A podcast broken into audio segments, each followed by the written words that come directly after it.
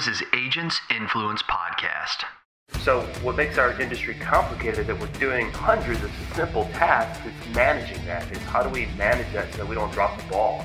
And that's what's difficult. And that's where that's where the workflows and the processes come into play. And if you got a good workflow, hey, you know what? This is how we do business every single time. We can track it. We can get back into it.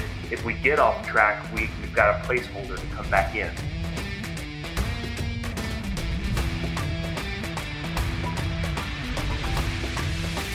Jason Cass, and we're going to help you think differently, change your agency, change your finances, change your family, and in the end, we're going to change an industry. Let's go. Hey, this is Jason Cass with Agents Influence Podcast. I'm your host, back once again with an exciting, I know it's going to be exciting because, see, like, I've already listened to this like three or four times by the time it goes live, but I'm actually recording it live right now with my boy Eric Garcia, who is on the phone with us today. And you guys are going to really love because him and I kind of sat down. I purposely went after Eric and for what he's doing right now with his staff and I always love, you know, consultants are great, people, thought leaders are great in the industry or across the world, but I always love when I get to bring one of our very own true blue rubber sole shoes on the concrete, writing business, running an agency, managing staff, doing what we do every day. So I always love when I bring that on because we truly, us, we really know what's going on in this industry, not everybody else. Like the ones who are actually doing the work every day, we're the ones that know what's going on. But I want to let you guys know I have been getting a ton of feedback regarding this uh, beyond advertising and marketing. I mean, we've really hit on something here, and I'm going to talk more about that when I get in here with Eric, which we're going to jump right into that because I think we got a lot to talk about. As you guys know, you guys hear me say it all the time. I do my best to try and keep these podcasts short. What is amazing is I have received a little feedback from people saying that they like the longer podcasts. Now, uh, one thing I usually get is people usually determine how long my podcasts, if they're too short or too long. This is my opinion from what I read and the feedback I get, depending on how long their drive is. So I think the average drive out there is probably 15, 20, 25, 30 minutes, and that's why they think it's a little long. But I also know that there's people out there who drive 30 minutes to an hour, and I think they're saying that they listen to one way coming in and one way going back out. Regardless of how you listen to it, I just want you to know you are appreciated. Thank you for being a loyal listener. Without you, I couldn't keep the drive, the energy, and the focus to keep going with this. But in the meantime, let's get to the juice and to the meat, get to the succulent part of this podcast here at Agents Influence.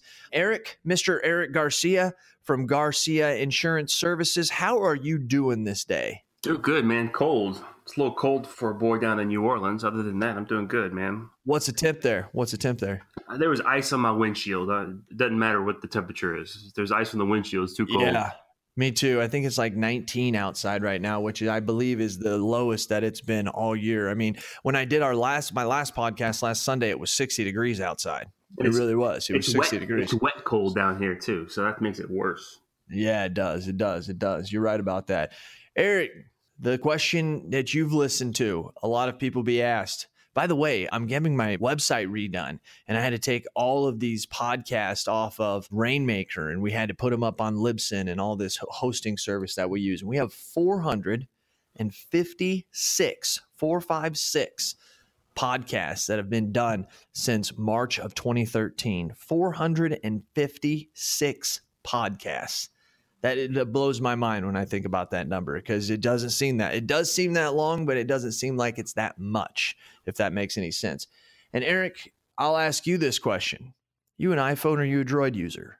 Oh, right now I'm an iPhone user, but I'm not. I'm not right a, now. He's getting right ready now. to cheat, folks. No, no, no, no. I'm not cheating. I've been iPhone. What's and, that mean? I've been iPhone and Droid and iPhone. I don't like to sell out to any one environment, so I like oh. to you know, I'll, I'll work on a Mac, I'll work on an iPhone. I've got a PC, so right now it's iPhone. And the reason I went to okay. iPhone, reason I went to iPhone is on top of being a, an agency owner, I'm a financial advisor, and all the apps from the the finance companies that were coming out were only for Apple. So I switched for that reason because it was, it was too difficult. So basically, you're buy platform. That's what you are. You're buy. Let's just get it right out there right now, Eric. You're buy. It's sure, it's cool. Sure. There we go. oh boy, 7:25 in the morning. Already talking about it. Hey, so what is the most recent or coolest app that you've downloaded? Probably in the last week, month, whatever. Oh man, there's there's actually two. Hit me. One is Bitmoji. You seen that one? Okay. You can you can no, make, I haven't. You can make a, a custom emoji of yourself. Oh, absolutely. Yes, actually, I did. That's kind of fun. But I downloaded another one recently. This is actually off of Steve Anderson's Tech Tips, Microsoft Pix. It's a camera. I'm jealous. Are you? Yes, because I want that, and it's only on iPhone. I read his Oh. tech tips yesterday. It's Only only, on on iPhone, huh? iPhone. Yeah. Yeah, exactly. I don't know why Microsoft did that. I mean, I guess th- there's, if you guys know, there's like deep, deep hatred between Microsoft and Google, but I didn't, I mean, and there was a good friendship between Gates and Jobs, but come on, dude. Like it made me so mad. That looks so awesome. It's got like artificial intelligence that like changes it and and makes the picture look better. And there's a lot of different things you can do with that. Have you used it a lot yet? Yeah, I used it a little bit last night, like for like three minutes, because I had kids climbing on me. So I really didn't get much. I should have tested it with them. I didn't even think of that, but uh, and I haven't got I haven't gotten into it much. But there was a few pictures where it picks the best image for you, and you can delete the rest, which is helpful. Yes, it is. So Yes, it is. we'll get more into that. Yeah, it does look good. It does. So, do you love to win or do you hate to lose, Eric? Oh man, I should have known that you were going to ask that question, huh? Do I love to win? That's or do I that's the secret lose? question. I hate losing. You hate losing, I hate losing. so that means you love to win. That's exactly right. it's a trick question, but it, it's so great the responses I get. So, why do you hate to lose? It sucks. I think sometimes you win by not losing. That's right. You know, that- You're right by that. It doesn't sound super uh, aggressive and, and risk taker, but I think there are situations where you realize after you've been around for a little while that you don't always have to win to win. If that makes sense. That's right. So And doesn't mean that you have to win every battle to win the war. There you go. You know, that's that's something we always have to think about. So, a new question I got here that I'm going to try to add in, which I think is it's something that a lot of people are talking about, at least in the groups that I sit around in. And during the weekday, what club are you part of? Are you part of the 5 a.m. club, 6 a.m. club, 7 a.m. club? What time do you usually get up on a pretty consistent basis in the morning? Well, I don't think there's there, there's no consistent time. Lately, it's whenever my four year old wakes up, which can be anywhere between six and six thirty. I want to be part of the five a.m. club. In concept, in theory, you know that's my desire. But soon, I'll be back there soon. I was there at one point. I was up between. How about weekdays? 5:30. How about Same time. weekends? Same time. There's no. Same time? Yeah, sometime between Okay. six and seven every day. I've been forced into the 5 a.m. club. I'm actually about the 4:30 a.m. club, and I never thought that I would say that. But having this office, I have to drive an hour and 10 hour and 15 minutes to get here. So if I want to get here by 7:30, I have to be on the road by 6:15. And I'm a kind of guy that when I wake up, I need to drink my coffee. I got to read my CNN. I read my 21 minute Bible app. And then usually by then it's been about 30 minutes and I'm ready to finally get in the shower. And then once I get in that shower, like usually my coffee's kicked in, I'm in the shower, boom, boom, boom, boom. Then it's like I'm in, in, bam, bam, bam, bam, out the door. But I've been forced to get up. And I got to tell you, every morning that I've been driving and seeing the sun come up, I am like, man, I am so glad that I am up at this time. It's really, really helped. So that's me. So that's a question I'm going to start asking. It's becoming a, a big obsession. I think um, Tim in our mastermind, everybody was talking about how they get up at 5 a.m. and 6 a.m. And and Tim, who's in once again in our mastermind, he popped in and said, you know, getting up early is great, but we want to make sure that we're at least getting enough sleep. Because there are a lot of us that don't go to bed till 10 30, 11, 12 o'clock at night. And then if you're trying to get up at four or five o'clock in the morning, that may not be the best strategy. I'm a dude that like I burn so much energy that at 9, 9 10 o'clock at max, I'm out. I mean, I can't stay up. That's just me. There was actually a study that came out recently. I don't know if you saw it. You got a teenager, right? Mm-hmm. It said that there's certain school districts that started class a little bit later in the morning, like at 9 a.m., because they found that teenagers physically need more sleep. If they don't get enough sleep, they can't function. So, Makes total sense. yeah, that's the problem with me at 5 a.m. is getting in bed early enough. So I think the real question should be: Are you a are you part of the 9 p.m. club or the 11 p.m. club? There's a lot of truth to that. Maybe that's where we need to start. Flip it and reverse it. Yep, that's right.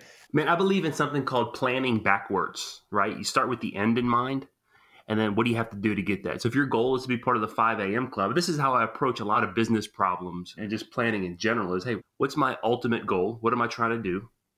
And then what do I have to do to get there? So if I want to be part of the 5 a.m. club, I can't just wake up at 5 a.m. I got to go to bed at 9 p.m. or 10 p.m. or kind of how many hours of sleep do I need and, and work backwards to that. Yeah.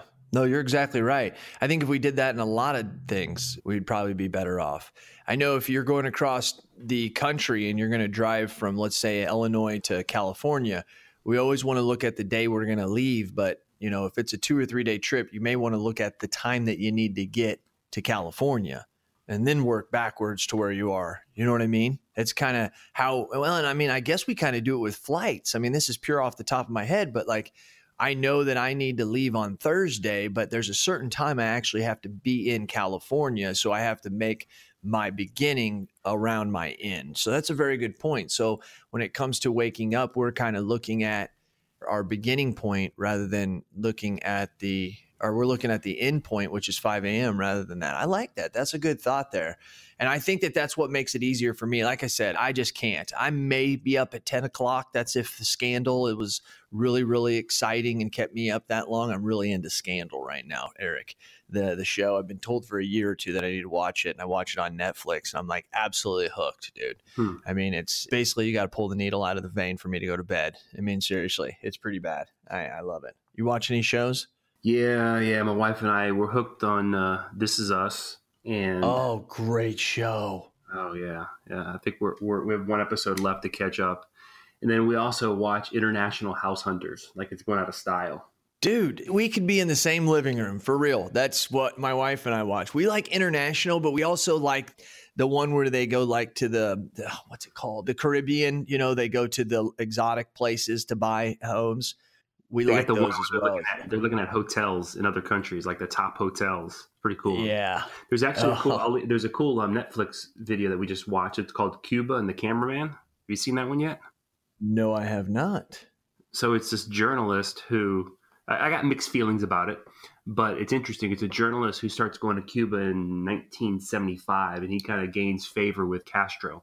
So he goes back. It's over like a 30 to 40 year period, and he goes back and goes to see the same people very, very Wow. Check it out. Holy cow. I will be on that this weekend. Loyal listeners know that I have a love affair with Cuba. And here we're speaking here to, oh, you didn't come, but your father came from Cuba, correct? Both parents, yeah. Yeah. Both parents. Mm-hmm. So what would that be? Would that be like first generation American or what would that be? First generation. Yeah. Okay. That's right. All right. I'm not very smart. That's the thing, Eric. So as I, I talk about things like this, I don't know, and I, I like I'm, people are like, "Gosh, darn, he is really ignorant," and that's how it is. You know, ignorant is an abused word. It really is. The word ignorant just means lacking knowledge of something, but we use it if you said something like, like, "Hey, man, you're pretty ignorant when it comes to insurance." Someone takes that in a negative tone, and it's like, no, that's really what it is. We just use that in a negative way. So let's talk about this, Eric. The reason why I brought Eric on, so you loyal listeners know, it's just not like I just picked him out of nowhere. It's just, you know, over the last year, I've heard you, Eric, talk a lot about process, a lot about got to get my staff focused all you know on the same bus going the same way in the same direction in the same seat with the right people in the right seat. And it's like we've got to start doing things consistently. And so i've heard you talk about that. And then really as a group as a mastermind group we have all kind of like the ball feels like it's all rolling the same way. And what's amazing also is that as I'm out there with at the Independent Agencies Owners Alliance, and I'm also inside of Insurance Soup, and I'm in there looking around and listening. I'm starting to notice that when people are starting to talk about process and procedures and workflows in their agency, those posts are starting to get the most engagement, the most comments. And so we're starting to see, in my opinion, the beginning of the end for a lot of agents out there. Because I've said since 2015 that this is the separator. Customer service just foreplay. It's a modern customer experience that will separate you from your competition. It, this is the separator. this is the difference. You can be advertising, you can marketing, you can write blogs. You don't have to write blogs. You can make videos. You don't have to make videos. You can do Facebook. You don't have to do Facebook. You can do all different types of things. There's all different ways that you can bring leads in.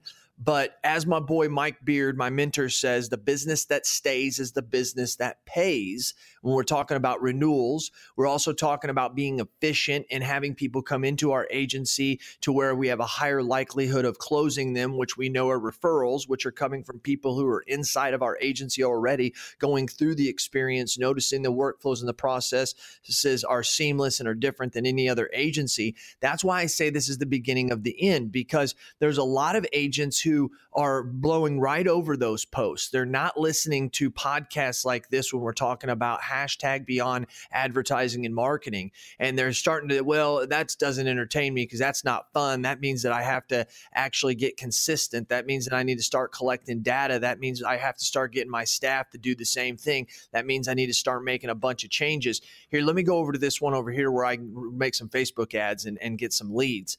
I believe that this is the beginning of the end. And that's why I'm so proud of everybody in the mastermind who's collectively going in the same direction. And then over the last couple weeks since Grow Lab, we've all been like really hitting it. Our boy Josh Witt, I think he's really, truthfully, I think we all know, Eric, that Josh Witt is gold, but I don't think we've truly uncovered the gold that this guy is. But you specifically, I noticed you've been put, I mean, you took a screenshot, or not a screenshot, you took a picture with your phone of like a whiteboard and you had arrows going every which way and, and words and paragraphs on top of each other. And what was awesome was, and this is what I loved about this, Eric, is that it wasn't, hey, this is what I'm going to get my team to do. It's this is what me and my team have come up with. And that was like, I was like, yes, like, he so gets it. You know what I mean? Like it's not, you're not going to make this happen, Eric. It's going to be your team that you've put in place. And I'm excited for you. And why don't just give us a little rundown? I mean, what's been going on since Grow Lab or this year? What's your plan? What are you looking for in 2018? Go. Man, 2018. First, let me say this. We had some pretty aggressive production goals this year that we fell short of.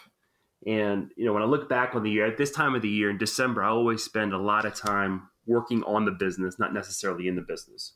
And it's important to understand that I'm not active in the actual production of the property and casualty business. You know, I, I own the agency, I manage it. I've got a business partner who is involved. So when I bring my team in, it's because I'm ignorant of some of the the day to day things that they have to do. I started in the P&C world but I think some of these agencies that are trying to change their processes, if they haven't started, and this goes back to this backwards planning again, if they haven't started with having the right culture in place to attack some of these problems of processes, it's going to be tough. So we have a great Ooh. staff. That's we have deep. a great, yeah, yeah. We have a great staff. We got, you know, this year when I look back, you know, I would say we spent a lot of time just reestablishing our culture. You know, we started the agency. Jason, when did you speak at the Big I conference for Louisiana. Was that in 11 or 12? That was 11 or 12. I don't I think it was before we started the podcast. So it had well, I mean, it was 11 or 12 somewhere in there, yeah. I think it was probably 11 because it was it was shortly after we started the independent agency. Okay. Right around that same time, I had listened to I went to a marketing association here in New Orleans. It's nationwide. I can't think of the name, but Tony Sheesh, I think his name is, the CEO of Zappos spoke have you read that book, Delivering Happiness? I have not. I've had many people tell me to. Great book, great book. But that started me down this path of, of culture and really understanding the importance of culture. We did some really good things early on. And then I got distracted, or not distracted. My focus was on the financial side, building that practice. And I had people in place that really weren't driving that culture. So about two, two and a half years ago, I kind of got back involved in the P&C side, started reestablishing the culture we went through a handful of staff. Now, you use the analogy, we got the right people on the bus. So 2018 for me is getting them in the right seat on the bus. So that's my goal for 2018. What you saw recently of me posting in the mastermind was we sat down over a well, I say we sat down over a two week period. We identified probably eight to 12 big processes or workflows. I call them workflows that we wanted mm-hmm. to solidify everywhere from personal lines renewal, commercial lines renewal, sales, even cancellation. We wanted to build some workflows around these things. And I figured renewals are probably, I don't know, 70% of our revenue. So that's the process that we're starting with. And, and we want to have just a kick butt renewal process. If that's the only workflow that we build out, right? Because the gold is in our book, right? And that's renewals right. are relationships that we already have. There's a lot of business out there that we're not uncovering because we have terrible, inconsistent behavior around renewals. We talk about it, we know it's important, but I wonder how many agencies are actually doing everything they say consistently. So that's where we started. I got one of my staff who makes sense of the chaos in my mind in the room, and then I've got my business partner in the room, and we walked the policy through 60 days prior to renewal. And we went through probably three or four different ways of approaching it. You know, timelines. You know, you're always looking at trigger events, right? What's the trigger? Yep. And in renewal, you have you have multiple triggers, right? There's dates, right? 60 days before renewal, 30 days before renewal, 10 days after renewal. But the problem is you also have event triggers, is what I'm going to call them, right? When is the company? We have a lot of E&S policies. When do they send us the dec page, right? They're terribly inconsistent. So we have a hard time trying to how do we fit that into our timeline when we're waiting on some event that we don't control. Then you also have responses, client response that are triggering events. You know, we communicate with this client, we're waiting to hear back from them. We can't move forward on one part of our process. So we just sat in a room, man, for about an hour. And then after that, Tammy took all those ideas, we workflowed them, and we came up with what we think is going to work. And then now what we're doing, we identified, I think, about seven different points of communication with the client so we have to go write the templates for those letters that are going to go out, or the emails, or the texts that are going to go out, so that it's all as automated as possible. That's what we're doing right now. Automation. on I love automation. automation. Let, us stop here for a minute. Let's let's talk about this. So you talk about workflows and processes. This is something I've actually looked up because I'm just a geek like that. So according to the definition, a process is a series of actions or steps taken in order to achieve a particular end as opposed to a workflow consists of an orchestrated and repeatable pattern of business activity enabled by a systematic organization of resources into processes that transform or provide services or process information. So, to put that in the simplest term, now maybe I'm wrong, Eric, but here's the way that I see the difference between the two. So, whenever we have somebody who calls us and they need some type of insurance, we have a process to get them insurance, meaning I have a way to get them from point A to point Z to where they've purchased that policy, they've got that all done, you know, they've signed the apps, whatever. We have a process. Now we have a workflow of whether that's a personal policy, a commercial policy, maybe that's bonds, whatever that could be. We have an individual workflow. But inside that process of, of taking them on as a new customer, we have the quoting workflow, but then we have the quoting itself workflow, we have the onboarding workflow. And so I believe those three or four workflows make up that seamless process. So that is the way because sometimes people like, Cass, what does it really matter? Well, it does because you've got to know exactly what you're doing. And you are right in what you're saying. A lot of us right now are creating workflows for the capture of new business clients through a process. Does that make sense? Am I right about that? You lost me a little bit, but but sure, whether we call it a workflow or process, I think the idea is that hey, there's a collection of individual tasks that need to be done in a particular order to get to the end that you want. That's right. And I believe that a process is made up of workflows. Workflows are not made up of processes. That's the way that I put that down because I think it's important that whenever we're looking at this, we have a new business process for someone who comes and needs a auto and home quote. We have a new business process for somebody who comes in and needs to get a commercial lines, general liability, BOP, whatever policy or quote or policy. That's how we have that. And inside of each one of those processes, we have many workflows. That's kind of the way I look at it. And it's important to know that because you got to look at it from a, me. I look at it from a high view and then down, but I love what you're saying. Sometimes we need to look at it from the ground level and say, what does that need to look like at the ground level? And let's build up, kind of what you're saying in reverse there. And I probably lost all the loyal listeners too. They're used to that. That's why they love podcasts. They can just back it up 30 seconds say, What the heck did he just say? So, what do you find? How's your staff responding to what you're trying to do? Oh, they're responding great. We have a great staff. You know, they want my goal, and I, we had a staff meeting. What we meet every every other Monday. It was last week. We had a meeting, and, and I said, "Hey, my goal for 2018 is that every single one of you make more money, and this is how we're going to do it." So they're on board. You know, we're looking at. I mean, some of the changes that we're making are going to be pretty significant. We're kicking around MarbleBox. In fact, I see this really only working. I think you can only get consistency of applying these these processes if you either have automation or someone who's on it 24 7 i agree so we're kicking that around and that's some of we haven't discussed that part with all the staff yet about how we're actually going to do some of this stuff and we want to finalize some of the workflows before i roll them out to all the staff but they're on board I mean, they got questions. Hey, you know, how are we going to do are that? you? do you have all the staff in the room when you're trying to do this, or are you just taking some of the no. maybe the more managers or the kind of people? Are you putting certain people in charge of certain things? No, not yet. So what we're doing is it's me, my business partner, and Tammy in the room. I'm more of the long term, big picture. Hey, this is ideally how I want things done. And then my Giovanni, my business partner, I turn to him and say, hey, am I totally wrong in this? Is this am I in like some like dream world? So he's more of the the feet on the ground. Hey, yeah, we could do that, or, or mm, maybe not. And then Tammy's the one who just makes sense of it all. Gotcha. I guess she's like R two D two. Right. She. And then what we're gonna do is after we have the our ideal workflow, then we're gonna bring in individual staff who will be executing it and say, hey, look at this. What do you think?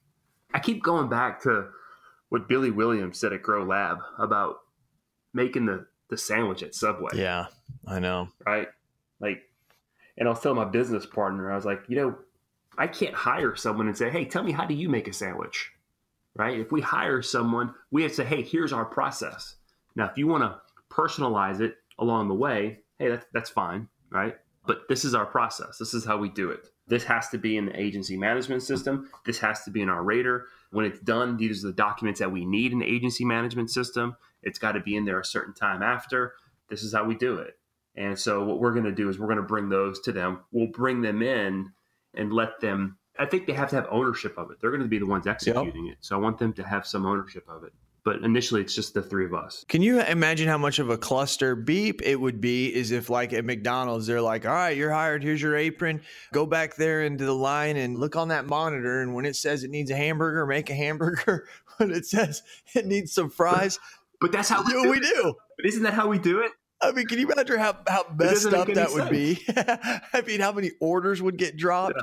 That'd be, I mean, it'd be like, I came here yesterday and my Big Mac looked nothing like this. You know what I mean? It's a, it would be, but that's exactly how agencies do it. I mean, and I think a lot of businesses do, but then again, a lot of businesses don't. I mean, if you're a lawyer, there's usually a way that, hey, this is, we got a trust coming in. This is how we set up a trust. These are the things we do. This is the things that we have to accomplish in order to get it done. I mean, if you're a doctor, when we go into surgery, we don't go, okay, here's a new heart surgery. Uh, where do we want to start first this time, guys? No, I mean, you have, we have methods for everything. And I don't think a lot of businesses do. And there's some businesses, like if you own a shoe store, okay, yeah, there's some processes that you have to have, and inside those processes, some workflows. But like with insurance or living in an insurance like type service we have, we've got to have processes. And like I said, it, this is the defining moment. This will be the thing that's going to separate those who are staying and who aren't, Eric. And that's why I'm so excited when I see people taking this seriously. Because here's the other thing like, it helps me it helps me say, man, I never thought of it that way. Or, you know, sometimes when it just seems like that's all you're talking to your staff about is that, and then you see that there's other people out there doing that and we're driving each other. And man, that's what we need. I mean, that's totally what we need when it comes to this. And I'm just really excited about it. It, it yeah, you know, it's it's the only way to scale. It, here's one of the things I'm trying to do. I want to blow best practices out of the water. They say that an average revenue spread of an employee can be anywhere between 180 to 220,000, could be as low as 150, but 220,000. So that's how much revenue a full-time person is able to hold. And that's an average split over your full-time base of revenue that you have coming in. Hello, loyal listeners. Hey, are you a local agent struggling to find markets for your client? Maybe you, maybe not. Look no further than Nation Brokerage Solutions. With over 200 carriers, their comprehensive options give you what you need for your customers' ever changing needs. With NBS, as they say it in the cool world, you can confidently offer a wide range of options to better support your customers and grow your business, AK Agency. Don't settle for less. Do more with NBS. For more information about nationwide brokerage solutions, visit nbsbrokerage.com. Cass certified. And where that can be a little bit skewed is if you have your producers who are doing a lot of service work, kind of like I talked back in the Safecore report about how the CSRs and the producers are merging roles, which I think is completely ludicrous, but we won't go back there. I see that it can kind of skew it a little bit, but like right now we're holding around 440,000 in revenue between me, Travis and Sarah. Now, I will admit, right now I'm doing a lot of the service work because it's a new agency but Lori's retired. There's me, Travis, and Sarah, and then MarbleBox. And it's amazing the things that we're using MarbleBox for. We, I would say, have probably increased our hours with them by 25, 30% easily. And it has to do with the fact that, like, we're just getting to the point. We have never done commercial lines quoting with them at all. Never have we given them dec sheets and basically in the information and said, here's what it is. In the last two weeks, we've done three different accounts to where we had them go do commercial lines quoting. And I will tell you this, Eric, we did not create a process or workflow. We literally were in a bind to where we needed it. We had this huge lawn care company, not huge, but they're like 11 or 12 trucks and, you know, about the same amount of employees. And and they came to Travis, and Travis has been trying to get this forever. And they came to Travis and said, Hey, we want to give you opportunity, blah, blah, blah. Problem with it was we had like less than like three weeks, which is no big deal, but we got the holidays around and we've got all this other stuff going on. So it was like, uh, boom, he said, Jason, why don't we just send this to them? So we filled out what was. We have like this commercialized prospect sheet. It's, you've probably seen me, it's in the mastermind and stuff, but I took the ACORD forms and I rewrote them onto just a regular Word document. Uh, so it's a lot easier to, for my producers to actually understand what they're asking because ACORD forms are the worst form God ever created in the world. And so I tell them just fill out the first page of the prospect sheet, which is essentially the 125 with a couple extra questions. Snap their pictures of the dec sheets and let's just send them over to MarbleBox and see what happens. We were blown away. We we're absolutely blown away. Like they just went in there and just did it. We named these five carriers. They went in, boom, boom, boom, boom, boom. In a matter of about six, maybe eight hours, I think it was, we had all those quotes back. We went inside there, they were 80 to 90% complete. Like there was some stuff like they didn't know, right? But if you do online quoting for commercial lines, anybody out there listening, you know that it's a little bit easier than com- personal lines and the fact that they don't make you answer all the questions. Like in personal lines, you got to answer every one of those questions. You don't necessarily have to. So it was real easy for Sarah and Travis just to go in there real quick, boom, boom, boom, boom. And I mean, for us to go out and collect information and then go and quote five carriers in the middle of the day when all this stuff is going on, that would have at least taken two to three days for us to finally get done. In a matter of six to eight hours, we had that done. That right there is a game changer. Having to quote that in the system makes me think, I need to hire somebody else, like because we don't have time to get that done. But yeah, that's a good piece of business that's come to us having MarbleBox in there completely changed the game on that. And here's the thing I have to realize is that I've had faith in MarbleBox since 2013, since I've had them, because I've had them since then and I know what they can do. But we had kind of plateaued out a little bit, Eric. We'd kind of plateaued out to where we really weren't getting a lot more work out of them. And the reason was, is because my team believed in them, but didn't trust them. There's a difference. And so they believed that, yeah, they can do our work, but I just don't necessarily trust them on what they can do. Well, I don't know the really saying, but there's got to be one out there. Desperation creates desperation. I mean, I don't really know, but desperation, let's say, creates opportunity because you get into a situation where you're like, man, I have no other choice. I can't get this done and we need to. Here, let's just try and give it to MarbleBox and see what they say.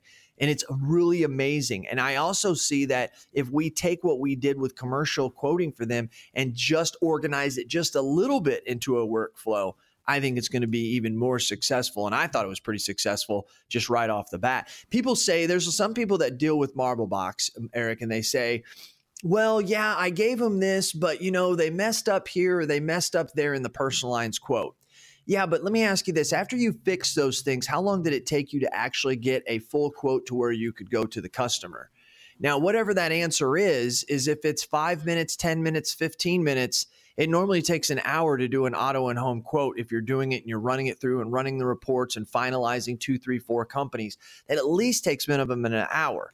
So if you were able to give it to MarbleBox and it came back to you and you had to work on it for 10 or 15 minutes, you saved 45 to 50 minutes, folks. What's silly about that statement? I don't use MarbleBox yet. Right. I say yet. Yep. Hopefully, we'll, we'll onboard them. You'll get there in the first quarter. But what's silly about that is saying, "Oh, well, they messed this up." I mean, the question I would have is, does your staff never mess exactly. up? Exactly. You know, I don't know who said this, but someone said, "Execute with purpose, not perfection." I like that. But people make mistakes. Here's the problem with the insurance industry. Hit me. And I've always struggled with this from day one is that we are a reactive industry. So much is happening outside of our control that we have to react to. Yep. Someone's buying a house, they need a policy. They have a claim, we need to step up. There's very little that we can proactively control. I'm of the belief that if we did everything that we wanted to do, we couldn't afford to do it because it is it, there's just so much. It's never ending, right? It's really a simple industry. It's not complicated at all. I mean, quoting a house is not complicated. You know, renewing a policy is not complicated. The problem is you're renewing 100 policies a month.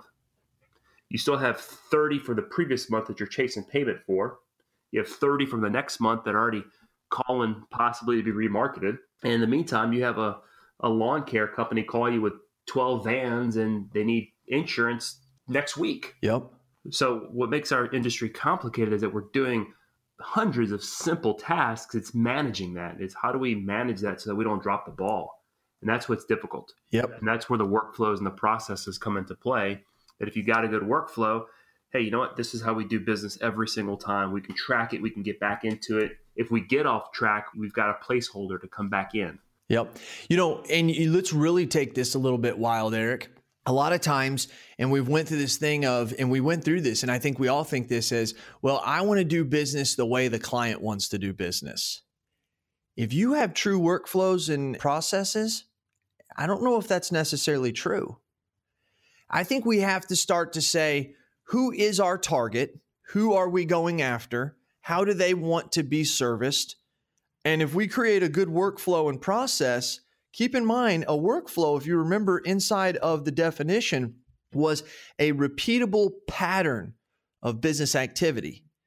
And so when we create that repeatable pattern, to be able to try and be everything to everybody, when now we say we know we can't, I think the only way to truly scale is actually to figure out who we are as an agency, what our workflows and our processes look like based off of who our consumer is and be okay with not needing that person. Right now at our agency that we're buying, Eric, we have about one to two people that walk in today to pay cash. We don't have that at our other agency. We're blown away. Like we have nobody that comes in and pays cash. Not one, not one, zilch, none. And I'm going to tell you, they won't be doing that in four to five months for sure. Like I will wean them off and educate them on how they can go. I mean, I'm literally going to sit down and show this person how they can go online and they can make their own payment. And when they try to tell me that they do it because of cash, that they know how to do it, I'm just sorry. Like, that's not the way that we work because now you're going to be upset when you come to my office and we can't service you that way because we don't take cash. Or that's going to be a day that we're not because of, on our door we don't have hours. We have by appointment only. Are we here most of the time? Darn right, almost all the time. But you're going to come one day and we're not going to be here because you have to pay for cash and you're going to be a little upset. And then the next month it's going to happen again. And now you're going to start going around bad mouthing me and my agency because we're never open. And then you're probably going to be talking maybe to somebody else, probably that that's the same type of people they hang around with that they pay cash. And I'm not down in someone for paying cash, but then again, I'm down in someone who's paying cash. There's a reason why you don't have a checking account. I mean, checking accounts are pretty easy to get. There's usually a reason for that.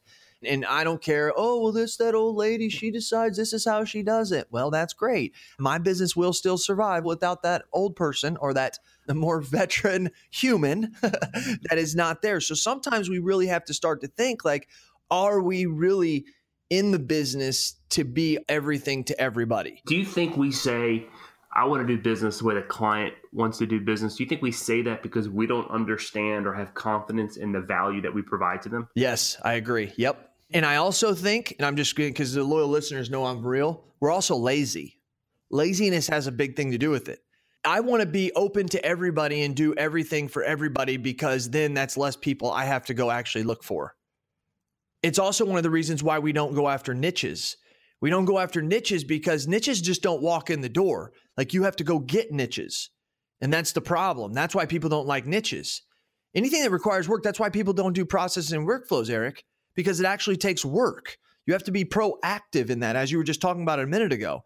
And yes, I think we're all busy, but I also know that we also have time to go play golf if we want to, or we have time to do these other things. So, yes, we're busy, but that's not necessarily true. We're lazy. You know, I, I just read this yesterday. And I think it fits. It says, The wise adjust themselves to truth, the foolish adjust truth to themselves. So, like, if we're saying the truth is that workflows and processes help us be more productive, more effective, make more money, then the wise ones of us are going to adjust and say, you know what? We need to change and adapt this truth to our agency. Yep. The foolish ones are going to say, you know what? I can do it without it. I don't need it. I can be as effective without it. The wise adjust themselves to the truth, and the foolish adjust truth to themselves. Wow. That's so fitting for what we're talking about right now. And I have to tell you that, and I won't get too far into it because, but it's an, it's an internal battle in our agency right now because we have people in our agency that feel as if we should be servicing those people. And I am one of those that's no, we're not. And see, everybody's like, well, you're the boss. No, first of all, we're not allowed to use the word boss in our agency. Not allowed to happen. No one's boss. I always say to my staff, we all stand side by side, shoulder to shoulder. We're all in this together. There's not on top. There's no hierarchy of above. It's we're all standing next to each other. The only difference between me and them is when the government comes in and somebody's in trouble or the taxes need paid or the inspection comes in, I'm the one that they're going to come to. Besides that, we're all the same. So, but the fact is, is we're having that issue inside of our agency and with about this specific thing, because some of us in here are saying, well, we are purchasing this agency and to pay it back, we need to be able to keep the business on as long as we can. My thought is, is if I have 10 or 15 people that come in a month and want to pay payments and I have to take my time to do that, that means they're preventing me from actually getting the business that's actually going to help pay back the loan that we had to take out. That is what the way that I look at it. This person here who's paying $500 every six months on a progressive policy that's coming in and making a payment of $69.37. That person there, if I lose 10 or 15 of those people, is only going to make up for the 10 or 15 other lawn service accounts that I need to work on. That's the way I look at it. I think that's a good point. I, I think that so I'm very open with my staff, all my staff about revenue. We talk about revenue at every meeting. You know, we have revenue goals. And I think when you convert or paint the picture of hey this is this client this is the revenue that this client's generating for the agency. How much time do you think we should spend on them? And again that's not to say we shouldn't spend time on those people but hey if they can't accommodate to the way we want to do business we can't keep doing this for them because we're actually losing money. Right. And if you want to make more money next year your time is more valuable getting involved in the renewal process exactly. and following up on the client who doesn't have flood insurance with us. You see, that's the part right there, Eric. You're right. See, we always look at that as a one sided thing. It's we can't afford it because that person is only bringing us $30 a year in revenue and we can't afford to service and take their payment and make money. That's one side. The other side is is the fact that that person comes in and it takes 10 to 15 minutes each time and they come in once a month. So that means it took us an hour to an hour and a half to take that person's payment all year long. And how much money could we have made in an hour, an hour and a half dealing with a new customer? Whoa, sorry, there's some little bit of outside. I don't know if you heard that. That was a siren yeah. stuff. That was crazy. But that's the thing. So it's two-sided there. So yes, we can afford it on the $30 that they're bringing in, but also we're losing losing revenue on the people that we're not dealing with because of that. It's a double sided thing there, and we usually only look at it as one way.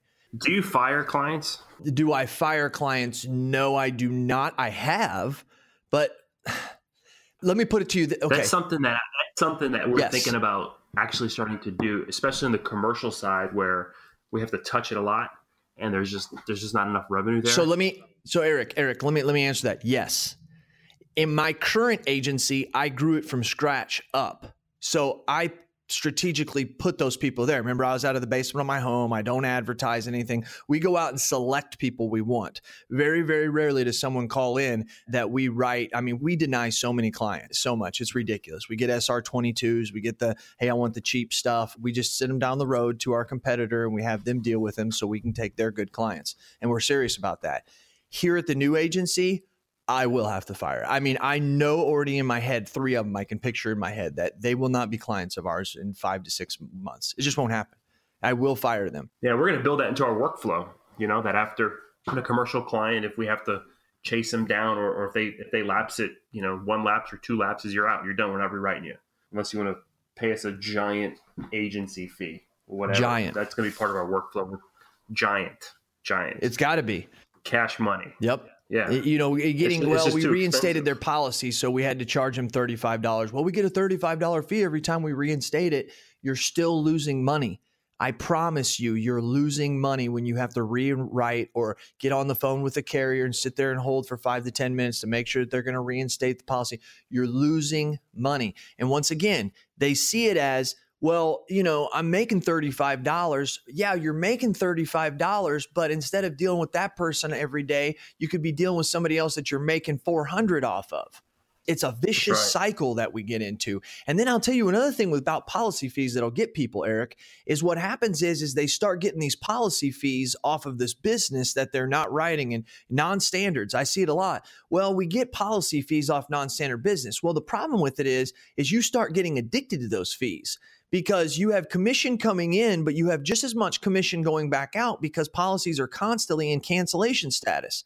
And so what happens is is because of that, you really can't get rid of the client because you'll have payments going out but no more new business coming in. So they get in this repetitive cycle of having to rewrite these people and then they justify it based on the policy fee that they're getting from them. When all they're really doing is just churning through the same amount of business and you're really not even making any commission because the commission's going out and coming in, you're only making Yeah. really actually policy fees it's a vicious cycle. Yeah, I see this. I see this a lot in the non-standard businesses I talk to, and it's really tough.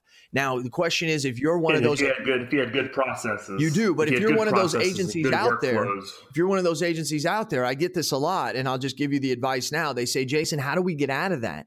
The only way to get out of that is to grow in other lines. That's the only way to get out of that. Like you have to start saying, okay, we're going to commit to commercial.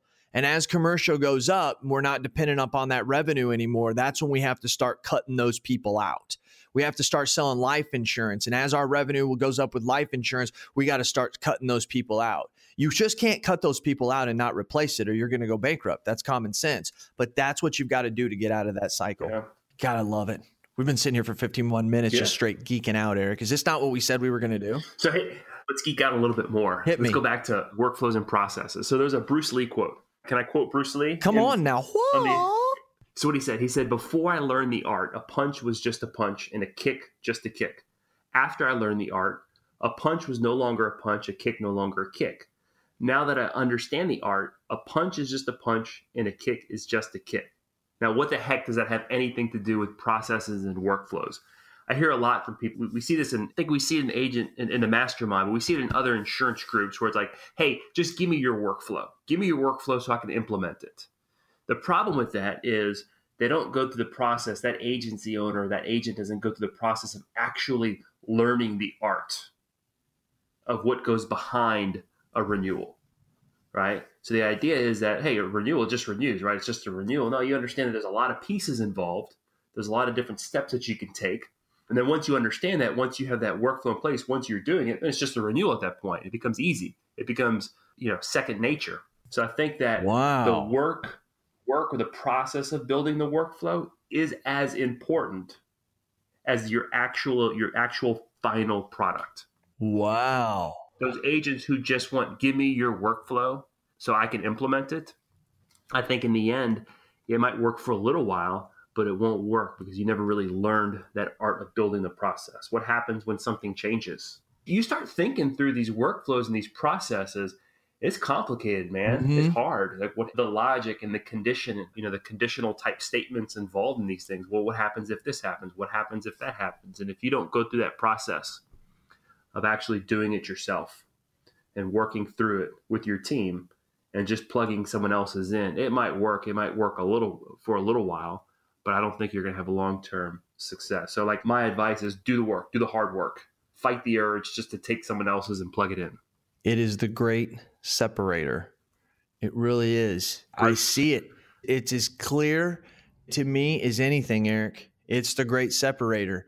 And we've wondered what would be when we say that half or two thirds of the industry is going to be gone. We were like, what does that look like? Like, why? You know, it's like the dinosaurs are gone. Like, why are the dinosaurs gone? Right? This is something that we can look at though for a future. And I'm starting to see it because there are people who are totally playing this off and they're going to be put out of business because they're not creating a great experience. But also, they're going to put their own selves out of business because they're going to go crazy, like literally churning business and wondering, how do we get there? How it's the agency I bought. The kid's 28 years old and he's leaving the industry because he could not figure it out. And he literally left a great industry so that he could go be in the IT work and have a nine to five job. He could not figure it out. And he was even a young person. See, that's what I say all the time about the fact that it's not the strongest that survive, it's those who are willing to adapt. It doesn't matter. It's not the oldest that will survive. It's not the youngest that will survive. It's those who are willing to adapt. And I think that that adaptation right there on understanding that you've got to create this here's the deal. Yeah, your customer is going to put you out of business, but you yourself is probably going to put yourself out of business because you're going to go crazy trying to figure out how does Garcia Insurance Services down the road do what they do all the time. There's no way that everybody's doing it like I'm doing it because Eric looks like he's pretty happy. His staff looks like that they're not like anxious and you know and overworked and stressed out. How are they doing that? And there comes a point in time, man, where the ball starts rolling downhill really fast and you're not going to be able to do it. I mean, you're talking about it now. I mean, a lot of people, hey, that Jason Cass talks about that MarbleBox. I'm going to go get that MarbleBox and I'm going to try it. I'm not saying that's bad, but I do like the approach you're taking of saying, okay, let's stop for a minute. Let's get them in here in a couple months, but let's figure this out first. Let's figure out what our workflows are. Now, I'm going to tell you, Eric, and I'm, that's what we do here at the mastermind. If you don't have them in your office by March 1st, I'm going to probably have to come down there and be like, okay, Eric, come on now. It's time to pull the trigger, right? And there comes a point in time where you got to go with what you've got, right? Yeah. So Square, you know the credit card processing company Square, right? Love them. The guy who founded them, he's an artist. He's a glass blower. And his credit card processing company didn't take American Express. So he had this, these really expensive pieces that people wanted to buy with American Express, and he couldn't take their credit card. So he started Square. Right? He said Okay. problems lead to clarity of solutions. And as I'm building out these workflows, I see a lot of problems in my workflows. How are we actually going to do that? That's a lot of work. That's a lot of checking back in on things. And how are we going to do that? So the clarity of the solution is, in my mind, it's going to lead us to MarbleBox. But I think you got to be led there. I think it's got to be, hey, you know, it's working for other people. I'm just like like you said, I'm just going to plug it in. No, I think you have to be led there. You have to see the value of it. I agree. You have to do the hard work. And that way, I think it's going to be more lasting. So, Eric, wrapping this up here, leaders are readers and readers are leaders, and you for sure are a leader. So, tell us what you are reading, buddy. I, you did already mention one book, The Delivering Happiness, which I thought. Well, I, I read that like seven years ago, though. there you go, bragging again, Eric. No, no, that's not what I'm currently reading. I've got like 17 books that I've started that I haven't finished. One is uh, Jeb Blount's book, Fanatical Prospecting. Woo, baby. Yeah, I do. Lately, I've been doing more. I guess I've been listening to a couple leadership podcasts. I've been listening to Craig Groeschel, his leadership podcast. Okay. And then, man, I've just been reading like different blogs, and uh, there's no particular book that I'm going through right now. Okay. All right. So no, I uh, and he did notice he talked about fanatical prospecting. That's something that's uh, one of my uh, new agents that I'm training right now demanded that he listen, uh, read it, and he's like, "Man, I'm not a reader." And I said, "Well, get it on Audible." And so he got it on Audible, and he's like, "You know, I don't even listen to podcasts." I said, "Do yourself a favor, force yourself to listen to it on a 30 minute drive, and you'll be hooked." Sure enough, he came in last week. He's like, dude, that is some good stuff. I'm like, I know. Uh, it's really good stuff. I've been prospecting for 18 years. I'm looking at my bookshelf because I love owning the physical books, even if I listen to them. And there's a bunch of books I refer to. You know, I refer to Millionaire Next Door. It's a great book. Simple Money. It's a good book that I refer to regularly. There's another one that I'll refer to from time to time Values Based Financial Planning. I'll refer to a lot of books, but man, I'm at a point where, and, and kind of my theme is I've read a lot, I've got a lot in my head, I'm, I'm enamored with a lot of ways to do business. And, and where I'm at right now is like, you know what? I don't have to learn anything right now. In this season, I just got to execute some of the things that I already know. Good. I like kind of that. The, the season I'm in right now. And, and it's not like I'm stopping learning at all, but I just can't fit anything else. I've just got to actually do what I know in the next probably three months. Because in three months, it's going to be time to sow. We just got done reaping and we've looked at our harvest and we've said, this is what I planted this year. And like you said, you were under your goals. I have to admit, I was under on my goals too. I, I really was. I was short. I would say over the last eight years, this is probably not the lowest, probably definitely below the half mark of not our best year. And we had a lot of transition and a lot of things going on. Travis is still kicking arse, but we've lost Lori. We've been here in this agency, but my production personally has been down. It just really has. I've been doing so much stuff, but I'm also investing my time in new producers. So whether that's an excuse or not, I feel it's a valid excuse. But I love how you're planning right now for what you're getting ready to sow come, you know, next year. I always like to say like spring and fall, you know, like farmers. But that's just the Southern Illinois and me land of milk and honey, Eric. I sure. like that. I like that you're doing that. Eric, you got anything you want to wrap it up by saying? Anything? No, man, I don't I don't I don't think there's any just do the work. You know, we can't be afraid to to put the work. And I, you know, I will say this, and this is, you know, since we're talking about planning and goal setting to a certain degree, and this is, I think, a thread that's going on right now in the mastermind about goal setting and production for the next year. Always start what you want to accomplish. And I'm not necessarily talking about like a, a dollars goal per se, but like I think as entrepreneurs, as business owners, as agency owners, we plan our business and we don't necessarily plan what we want our lives outside of business to look like. I don't want to work weekends. I don't want to work, well, I don't work weekends. I don't want to work evenings. Rarely do. I want to spend time with my kids. I want to be able to travel. So, how do I build my business based off of that? And I think that's where agency owners, if you haven't done that, start with your personal vision and then plan what you want your business to look like to fit that vision, not the other way around. Too many of us do it the other way around where we're we think we're we're free, which is great. We own our agencies, but I mean, I know guys putting 60, 70, 80 hours a week. I'm not afraid of that hard work, but we don't own our agencies to work 80 hours a week, no or 60 way. hours a week, or 70 hours a week. So backwards planning. This is what I do on the on the financial planning side. Start with the picture of uh, pick a time frame, two years out, five years out. This is what I want it to look like. Write it in the present tense, like you're already there, and then work backwards. What do you have to do to get there? When I started the business, I didn't want to work weekends or nights. Someone told me, a mentor said, work with business owners. They don't like meeting people at night. You can get uh, appointments with them during the day. Oh, I like that. That's how I started my business. You know, business owners, people who work for companies, they're hard to meet during the day. They own a business, they're a little more flexible. So start with the end in mind and plan backwards. That's what I'm leaving you with. Eric, you're fantastic to have as a friend. You're fantastic to have in this industry so people can point to you and say, that's a business owner, that's an entrepreneur. I love it. You're great to have in the mastermind, man. You really, really, truly are. You're an actual gem. And I'm glad that day that we met, whatever it was, 2011, 2012, I remember standing out. We were out on that deck patio thing for the night event or whatever. And you started coming up, came talking to me. And, and there's always usually one or two or three of you that come up at a, an event that you can sense the fire and the passion and the excitement and the ideas are flowing and it's hey what do you think about this and that? And the crazy thing is is no matter how different or what their thoughts are they all are they're all going to work because it's that person believes in it and it's been so awesome to see you go from there to where you are now. And I'm excited for you. I love following you on Facebook and watching your kids with soccer and you and your wife going to the parties and you're wearing the crazy outfits. And the point is, is you're enjoying life. and it starts with having a good, solid foundation of a family. It allows you to build a solid foundation of a business and then everything else just grows off of that and it's been exciting and i appreciate you coming on and sharing with the agents some of your thoughts some of your sayings and the reason behind those sayings. I love, I can't wait to see. We're going to come back in a year or so and see how those processes have been working for you. I think you're going to be really excited when you do get MarbleBox. And I just think that uh, I'm 39. How old are you, Eric? 37. 37. Man, this is going to be, we're going to make so much money. I mean, just so much money. We're the old guys now, huh? I know. I know. It's funny. I was talking with this underwriter. I was like, yeah, I got these young guys in my office. They still think they can outwork me.